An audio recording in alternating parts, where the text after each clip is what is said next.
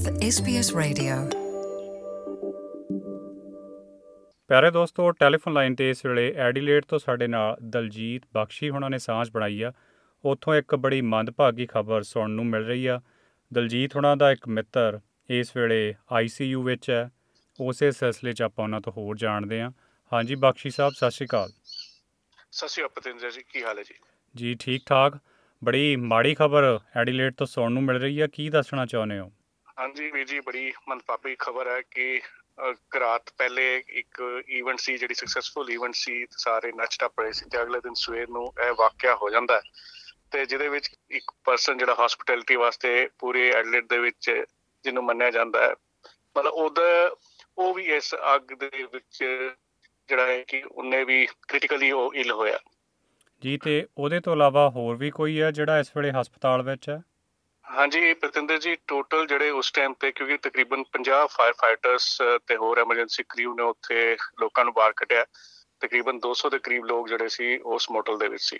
ਤੇ ਇਹ ਜਿਹੜੇ 3rd ਫਲੋਰ ਤੇ ਅੱਗ ਲੱਗੀ ਸੀ ਇਹਦੇ ਵਿੱਚ ਜਿਹੜੇ ਉਹਨਾਂ ਨੇ 15 ਲੋਕ ਕੱਢੇ ਤੇ 7 ਲੋਕ ਜਿਹੜੇ ਹਸਪੀਟਲ ਭੇਜੇ ਗਏ ਸੀ ਜਿਨ੍ਹਾਂ ਦੇ ਵਿੱਚੋਂ 3 ਆਈਸੀਯੂ ਦੇ ਵਿੱਚ ਹਨ ਜਿਨ੍ਹਾਂ ਚੋਂ ਇੱਕ ਆਪਣਾ ਪਿਆਰਾ ਅਜ਼ੀਜ਼ ਮਿੱਤਰ ਵਿਸ਼ ਸ਼ਰਮਾ ਵੀ ਹੈ। ਜੀ ਤੇ ਕਿਹੜੀ ਇਵੈਂਟ ਹੋਈ ਹੈ ਜਿਹਦਾ ਤੁਸੀਂ ਜ਼ਿਕਰ ਕਰ ਰਹੇ ਸੀ ਤੇ ਕੀ ਅ, ਵਿਸ਼ ਸ਼ਰਮਾ ਹੁਣੀ ਫਿਰ ਉੱਥੇ ਹੀ ਰੁਕੇ ਹੋਏ ਸੀ ਉਸੇ ਹੋਟਲ ਵਿੱਚ ਜਾਂ ਕਿਸੇ ਨੂੰ ਮਿਲਣ ਗਏ ਹੋਏ ਸੀ? ਹਾਂਜੀ ਪ੍ਰਤਿੰਦਰ ਜੀ ਕਿਉਂਕਿ ਵਿਸ਼ ਐਡਲੇਟ ਬੇਸ ਹੈ ਤੇ ਜਿਹੜੇ ਕਿ ਸ਼ਾਮ ਨੂੰ ਇੱਕ ਰਾਤ ਪਹਿਲੇ ਇਵੈਂਟ ਜਿਹੜੀ ਸਕਸੈਸਫੁਲ ਇਵੈਂਟ ਰਹੀ ਉਹ ਸੀ ਦੇਸੀ ਮੇਲਾ ਜਿਹਦੇ ਵਿੱਚ ਇੰਟਰਨੈਸ਼ਨਲ ਰਿਨੋਨ ਪੰਜਾਬੀ ਸਿੰਗਰ ਆਪਣੇ ਹਰਜੀਤ ਹਰਮਨ ਤੇ ਸਾਜਨ ਅਦੀਬ ਨੇ ਪਰਫਾਰਮ ਕੀਤਾ ਤੇ ਜਿਹੜੇ ਅ, ਆਸਟ੍ਰੇਲੀਆ ਟੂਰ ਦੇ ਪ੍ਰੋਮੋਟਰ ਸੀ ਮਨਮੋਹਨ ਸਿੰਘ ਨੀਤੂ ਉਹ ਵੀ ਸੀ ਤੇ ਨਾਲ ਕੁਝ ਜਿਹੜਾ ਕ੍ਰਿਊ ਮੈਂਬਰ ਸੀ ਉਹ ਵੀ ਇਸ ਹੋਟਲ ਚ ਰੁਕੇ ਸੀ ਜਿਸ ਕਾਰਨ ਕਿ ਵਿਸ਼ ਸ਼ਰਮਾ ਉੱਥੇ ਹੀ ਰੁਕੇ ਤਾਂ ਕਿ ਉਹਨਾਂ ਦੀ ਪ੍ਰੋਪਰ ਤਰੀਕੇ ਨਾਲ ਦੇਖਭਾਲ ਹੋ ਸਕੇ ਕੋਈ ਲੋੜ ਹੈ ਤੇ ਇਸ ਇਸ ਲਈ ਉਹ ਉਸ ਹੋਟਲ ਦੇ ਵਿੱਚ ਸੀ ਤੇ ਹਰਜੀਤ ਹਰਮਨ ਹੁਣਾਂ ਨੂੰ ਸਾਜਨਦੀਪ ਹੁਣਾਂ ਨੂੰ ਉਹਨਾਂ ਦੇ ਕਰੂ ਦਾ ਮੈਂਬਰ ਤਾਂ ਨਹੀਂ ਕੋਈ ਜੋ ਇਸ ਵੇਲੇ ਹਸਪਤਾਲ 'ਚ ਆ ਕੀ ਉਹ ਉਸ ਵੇਲੇ। ਹਸਪਤਾਲ 'ਚ ਮੌਜੂਦ ਸੀਗੇ ਜਦ ਅੱਗ ਲੱਗੀ ਹੈ ਇਹ ਉਹੀ ਵਾਹਿਗੁਰੂ ਦੀ ਮਿਹਰ ਰਹੀ ਹੈ ਕਿ ਉਹ ਸਹੀ ਸਲਾਮਤ ਉੱਥੋਂ ਬਾਹਰ ਆ ਗਏ ਸੀ ਤੇ ਬਿਕੋਜ਼ ਜਿਹੜਾ ਕੁਝ ਕ੍ਰਿਊ ਸੀ ਸਾਜਨ ਤੇ ਮਨਮੋਹਨ ਉਹ ਵੀ ਤੁਸੀਂ ਪਿਕਚਰਸ ਵੀ ਦੇਖ ਸਕਦੇ ਹੋ ਕਿ ਉਹ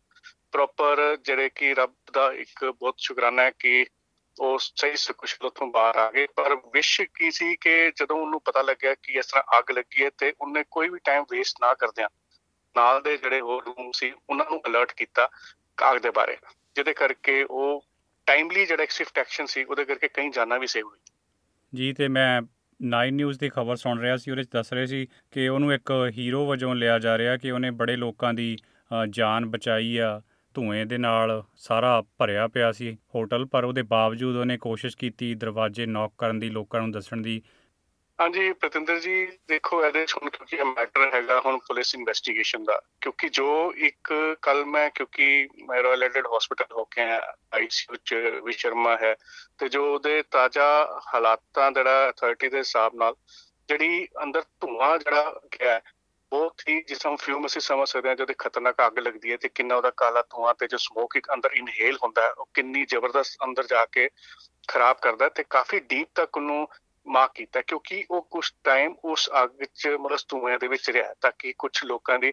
ਉਹ ਜਾਨ ਬਚਾ ਸਕੇ। ਜੀ ਤੇ ਪੁਲਿਸ ਨੇ ਇਸ ਸਿਲਸਿਲੇ 'ਚ ਕੋਈ ਸਟੇਟਮੈਂਟ ਦਿੱਤੀ ਆ ਕਿ ਕੀ ਮਾਜਰਾ ਹੋਇਆ? ਜਾਣਬੁੱਝ ਕੇ ਅੱਗ ਲਾਈ ਗਈ ਆ ਜਾਂ ਇਹਦੇ ਸੰਬੰਧੀ ਕੋਈ ਤਹਿਕੀਕਾਤ ਕੀਤੀ ਜਾ ਰਹੀ ਆ? ਉਸ ਸੰਬੰਧੀ ਕੋਈ ਵੇਰਵੇ ਭਾਈਚਾਰੇ ਨਾਲ ਸਾਂਝੇ ਕੀਤੇ ਗਏ ਆ?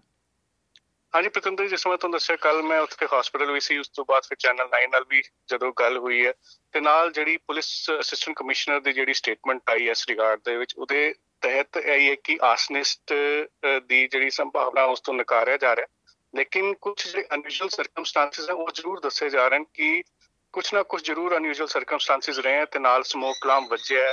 ਜਾਂ ਨਹੀਂ ਵੱਜਿਆ ਹੈ, ਉਹ ਇੱਕ ਮੈਟਰ ਆਫ ਇਨਵੈਸਟੀਗੇਸ਼ਨ ਹੈ, ਕਿਉਂਕਿ ਕਈ ਲੋਕਾਂ ਦੇ ਹਿਸਾਬ ਨਾਲ ਉਹਨਾਂ ਨੇ ਸਕਰੀਮ ਸੁਣੀ ਹੈ ਜਾਂ ਦਰਵਾਜ਼ੇ ਤੇ ਖੜਖੜਾਹਟ ਸੁਣੀ ਹੈ ਉਸ ਤੋਂ ਬਾਅਦ ਤੋਂ ਨੀਂਦ ਚੋਂ ਜਦੋਂ ਨੇ ਖੁੱਲਿਆ ਤੇ ਉਹਨਾਂ ਨੇ ਅੱਗ ਦੇਖੀ ਤੇ ਉਸ ਤੋਂ ਬਾਅਦ ਉਹਨਾਂ ਨੂੰ ਫਾਇਰ ਕ੍ਰਿਊਜ਼ ਨੇ ਜਦੋਂ ਬਾਹਰ ਕੱਢਿਆ ਤੇ ਜੋ ਕਈ ਲੋਕਾਂ ਦੀ ਉਹਨਾਂ ਨੇ ਜ਼ਿਕਰ ਕੀਤਾ ਇਸ ਬਾਰੇ।